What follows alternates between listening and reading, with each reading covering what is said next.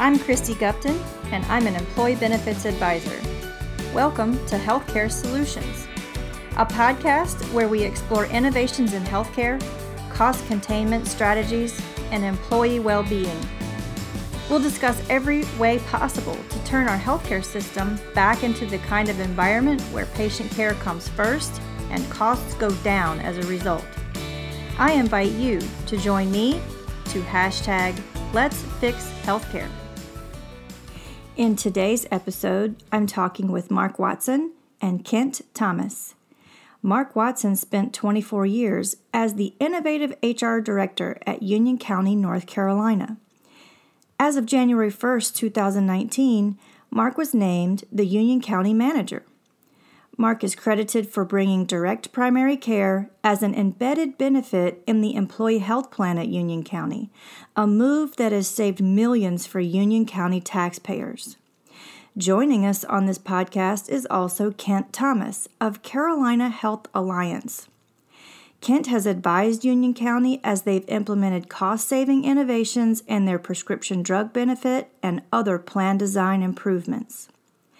The recurring theme you'll hear today should remind you of the highest calling of a true fiduciary that is, to act solely in the interest of plan participants and their beneficiaries. Listen here and learn from these two shining examples of what a true fiduciary is. Okay. We're here today with Mark Watson, Union County Manager, and Kent Thomas of Carolina Health Alliance. So, guys, thanks for joining me and recanting some of the, the successes that you've experienced here in the last couple of years at Union County, North Carolina. I think both of you have become a bit of folk heroes to plenty of uh, local governments around the country who have um, needed and wanted information about how to save money in healthcare, but not really known how or where to start. So I think I speak for a lot of us in saying um, very interested to learn the real story from the guys who did it. So, um, so Mark, um, help me, help all of us understand a little bit from a, a chronological, historical perspective what you were experiencing um, in your health plan when you started looking into uh, some of the solutions that you ended up implementing, like direct primary care and, and then some others, and tell us that story. Well, our story actually started back in 2002, and our county had experienced um, runaway costs for its employee health plan. Um, we had um, bumped up against uh, some pretty significant increases year over year. Um, the Board of County Commissioners was not satisfied with the status quo uh, and made their uh, feelings on the topic um, crystal clear. yeah. um, and that really started us down a, a, a path um, that has really led to current day. Um, 2002, uh, there were some pretty significant changes um, in the the health field, health benefit field. Uh, you had consumer-driven health plans were just being introduced. Um, health reimbursement accounts had just been re- had just been uh, introduced. Health savings plans were not even available at that time. Um, but we had we knew we had to do something different. Okay, and just like everybody else that struggles with cost, you know, the questions are, you know, what do you do about that? Mm-hmm. How do you address it? Um, how do you get the real answers? How do you get the? How do you know when you you get the real answers? Because generally, and in our case at the time, between uh, the broker we were working with and the uh, health plan provider, um, that we were working through, um, we only got information and financials um, that they believed were important to us. And, and that's problematic.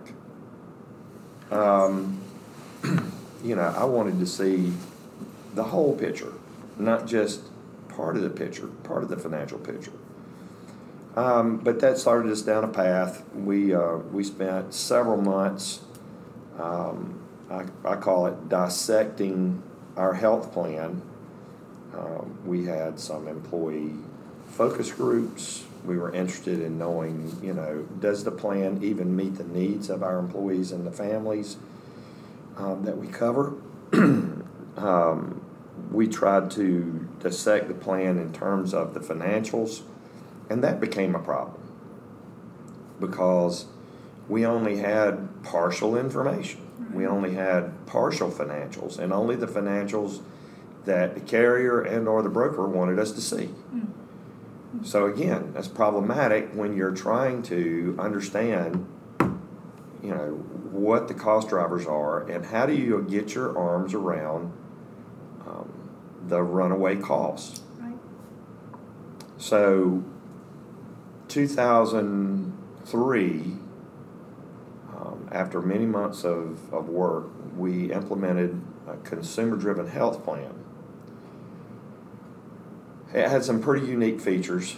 Um, we actually did away with copays altogether. Um, we instituted some affordable um, deductibles. Actually, there were two levels of deductibles uh, an entry level deductible and a major deductible. Um, those deductibles were determined not only based on the impact of cost to the employer, but also in looking at what was the impact of cost to the employee. Right. Um, because up to that time, all the conversation had always been about the cost to the employer. Well, from an employee's perspective, and every employer should be interested in the affordability of their health plan and the health benefits to the employee. That's right. So you take you know you know the the entry level employee can they even afford the health coverage? Can they afford to put their family on the health coverage? Right. So there was a lot of questions like that, and our, our deductible levels were set with that in mind. We also did something fairly unique in that um, we started making prescription uh, drugs, generic prescription drugs, available at no cost. And um, I will I will have to give our county manager at the time credit for that decision. Um, as an HR director, I probably would have never even suggested that we we make generic prescription drugs available free. Mm-hmm. Um, but when you when you understand what the true cost is, and you understand what the cost to the plan is for both generic and brand, it it becomes a no brainer. You know, if the average cost of a brand is hundred and forty dollars and the average price of a generic is forty dollars, Right. You know, Right. for every generic you can convert, you know, the plan is saving hundred dollars. And at the time, we had a two percent generic penetration, and within ninety days, we had established a fifty percent generic penetration, and our gen- our generic penetration right now is running in the eighty-eight percent range. Um, Sounds like that strategy worked. it did, and and in a big way, especially when you consider the cost impact to the member. Yes. My one of my favorite stories is that we had a um, we were rolling this plan out, and we had a uh, and at the time we we covered uh, retirees, so we had this one particular uh, tax collector who was a retiree. We had, and we were having these open meetings, and I got to the, the part in the presentation where we were talking about the zero cost on generic drugs. And this particular individual was known to be somewhat of a curmudgeon. And so, and, and he happened to be sitting on the front row, his favorite place, you know, as I'm doing this presentation.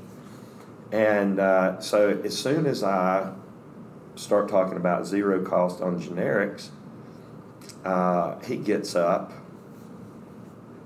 in the middle of, you know, the presentation and walks out of the room. Well, as an HR director, and you're giving your your introduction to a new health plan, that's not a good sign.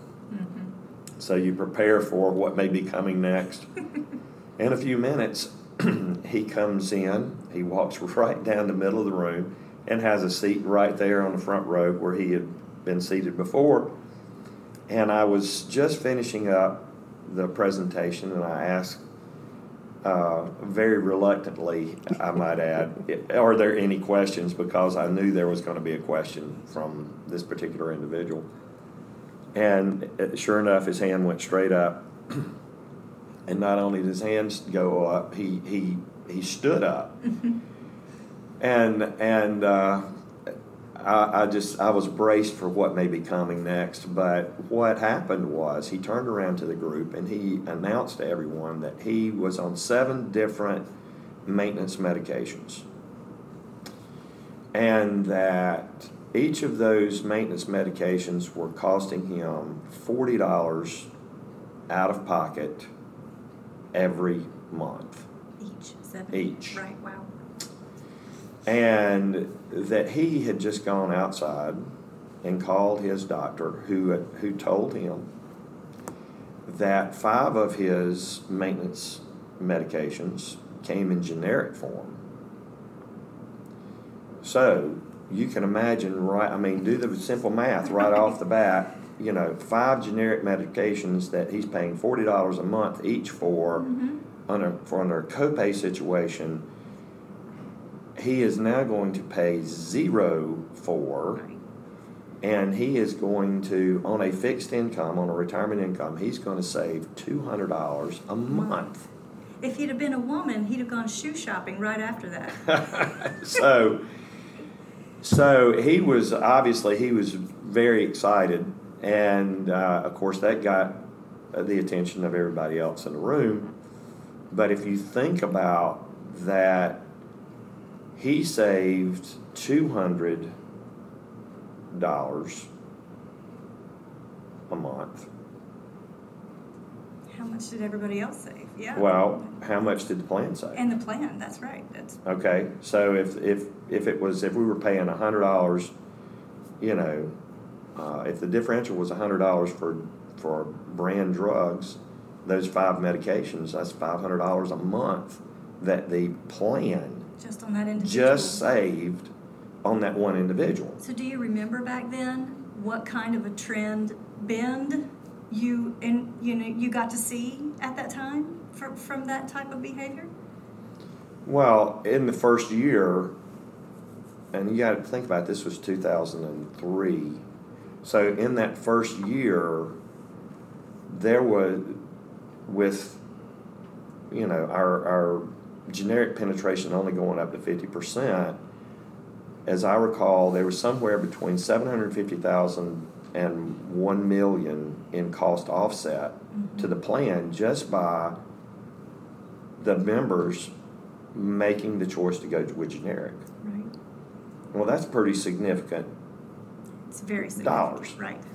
So if you take it and, and run that out on, on, on today's numbers, you know, with penetrations, you know, in the high 80s, bumping 90%, uh, and you take the current cost of brand generic differential, then you're talking somewhere in the four to four and a half million dollar range. No kidding. Yeah, So, I mean, that that's real money, it is. you know. And so we have, by doing, I guess, by doing the homework up front by understanding the financials, which I believe is in, incredibly, I want say it's not it's not difficult, but it's it, it, the information oftentimes is not readily available because either the broker and or the carrier, you know, put the uh, proprietary and confidential label on that information. And so you don't have it, or they don't share with you how are the rates developed? What goes into that? Um, so understanding that up front is critical. But the, the, the bottom line is that we have maintained basically the same health plan since 2003 with incredibly the, the financial stability and predictability of the plan has been incredible. Right. Um, we generally end our year within 1% of what we project the cost to be. Um, and a lot of people will question that. You know, how can that be? How can it be? How can the number be uh, that sharp? Right. How can it? How can it? How can you, with predictability, um, you know, consistent predictability, get that kind of, you know, when you're budgeting these numbers, Mhm. how can you do that? Well, you know, sustainability of the health plan, continuity of the health plan benefits, and the continuity of behavior, consumer behavior over time will give you the ability to reliably predict the cost. Mhm. You know, there's no fuzzy math to it, As long as you can see all the math, as right? long as you can see all the Right. numbers. So, uh, Kent, how long ago did we start with uh, direct primary care? It's been we're on our sixth year now, Mm-hmm. so we're in Oh, six that's- years. Six years into direct primary care. Okay. So, Do you think the entry into direct primary care was born out of some of those savings you just described from pr- the prior years? well, partly, but you you're always looking to sharpen the pencil. Sure. If you're your not, cost. you're in trouble. Right. And there had been over between, uh, you know, 2003 and mm, two, 2014, I guess it was.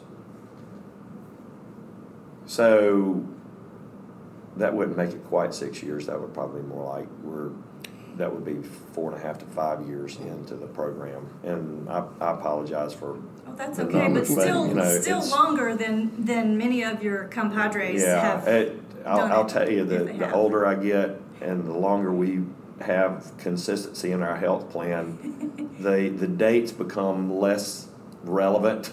Sure. Um, but in any case, Well, as they say in parenting, the, the days are long, but the years are short, right? that's right. So, the, you're, you know, over that period of time, there had been a lot of trendy things Yes, shiny new and objects. shiny new objects, new, you know, um, that to r- really get the attention of employers that are providing these these health health benefit plans, you know, and I've typically uh, shied away from all of that um, because you know, and let's say wellness plans is is a is one of my favorite ones to talk about Yes. because there was a lot of marketing related to wellness plans. Well, show me a wellness plan that has a business plan that will deliver a return on investment. Yeah, Okay. I'd like to see one too. So, you know, it, there there's only one that I've come across in all these years that that can prove a return on investment. Uh, and it's through Piedmont Pharmaceutical Care Network, Larry Long and the work he does. But um,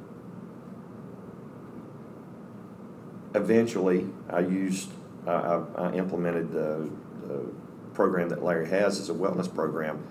But wellness programs, just to me, in general, seemed to be um, an additional expense without the with with without the data without the history to back up changes in behavior or changes in overall health. So on the scene comes direct primary care. And being the eternal skeptic that i am we actually uh, after being introduced to direct primary care took about a year and a half to look at what it was, how it works, how it gets integrated into a health plan before we actually implemented direct primary care. Um, it's probably been one of the best things we've ever done, besides making generic drugs available at no cost. Well, sure, it, it was the next best um, tool to put in place. So, and you know, when you talk about wellness programs and, and the, uh, the hype around them, maybe people thought they were a solution to a, a problem that we created by having too much status quo healthcare, devaluing the primary care relationship in the first place. And um, you know, shortening those visits from what they should have been down to seven or eight minutes of uh, patient care time, and then and then pushing um, those physicians into uh, what I've heard said is two hours worth of bureaucracy for every one hour's worth of, of patient care. So maybe wellness programs had their emergence because we uh, spent too many years devaluing the primary care relationship in the first place. Well, from my perspective, I, I'll tell you that the, in general, ninety-nine percent of the health benefit plans that are on the market today um, tend to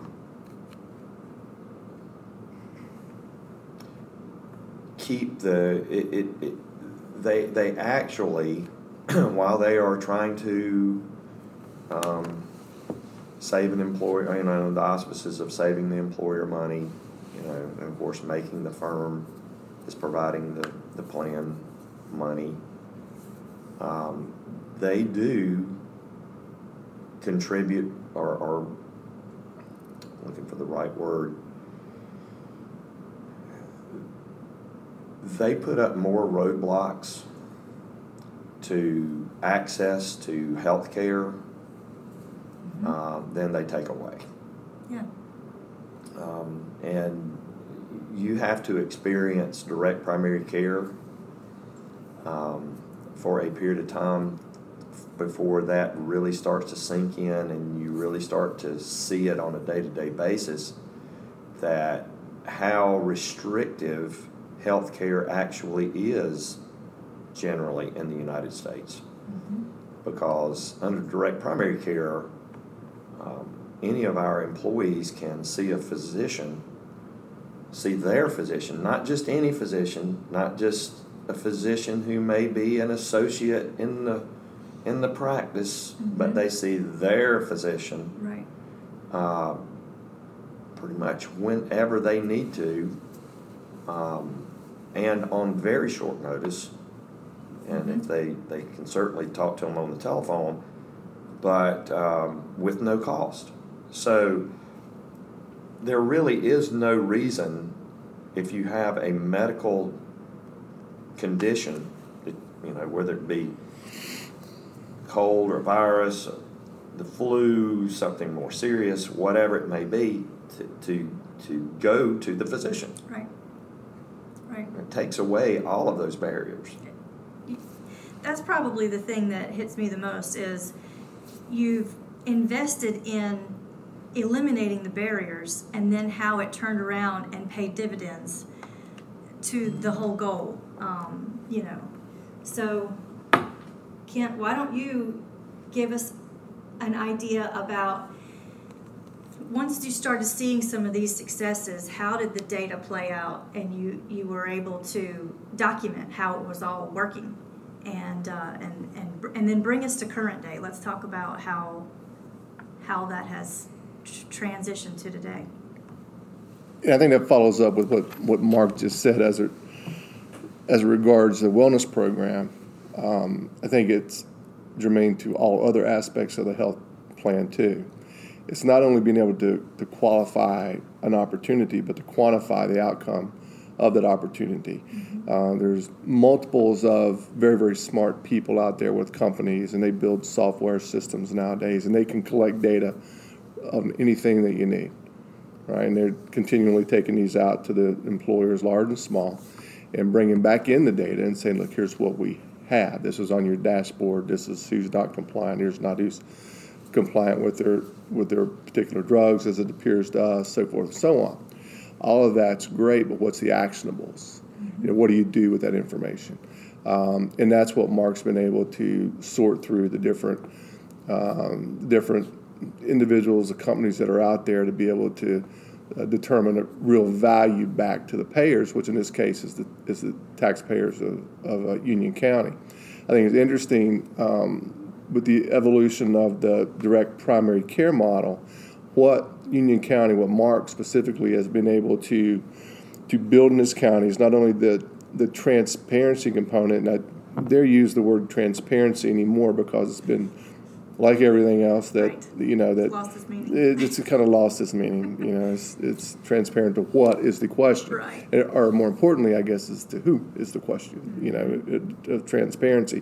But wh- what Mark has been able to accomplish here, and, uh, and I'm sure the the county commissioners and all those involved, especially especially, uh, and they're usually the, the the least people who are interviewed on these things, but the employees and their dependents uh, what they've been able to accomplish, what they've been able to um, have in place here is very unique. But through the through the actual transparency of the components and knowing where all the dollars go, you know, not just the dollars that you spend for a particular premium, but what those premiums actually entail.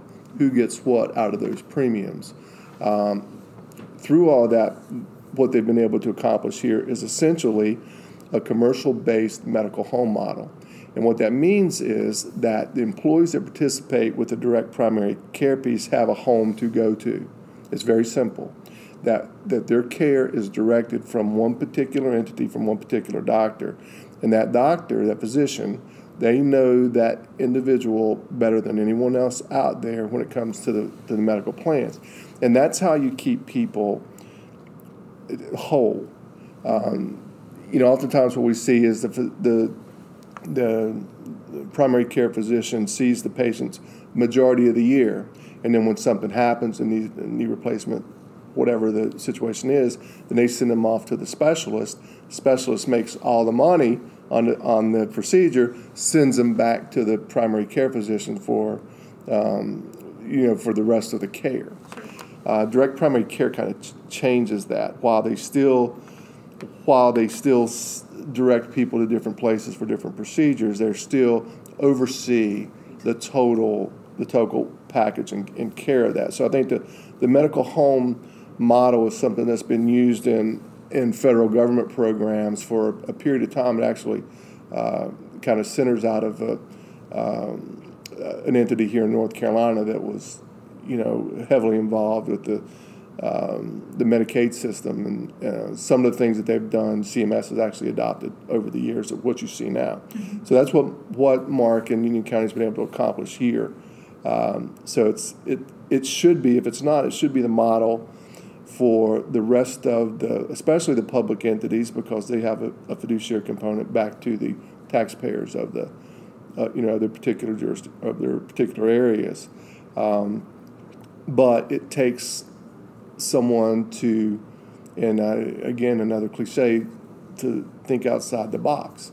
Um, it's easy and it's safe to do the things over and over again, even though you're getting the same results. And like Mark said, there's all the new little bells and whistles. It's always someone that has something new. But when you strip the paint off of that vehicle, you still got a 1960s model platform of which our health care has been administered, uh, and that's what Union County has has uh, changed.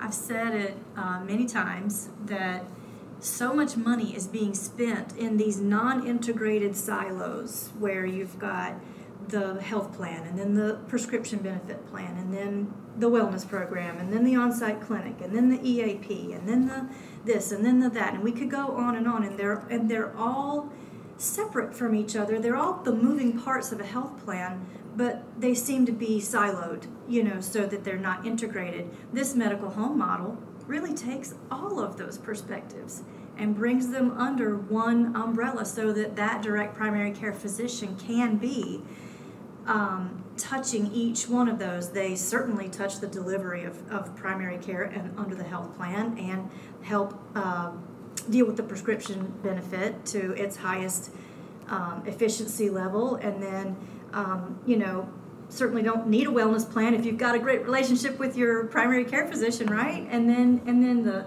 on-site clinic, you can wash that away, and all of those other things that are just money tacked on money tacked on money, you can streamline all of that with a good relationship based, value based primary care situation. And with the ex- exchange of data.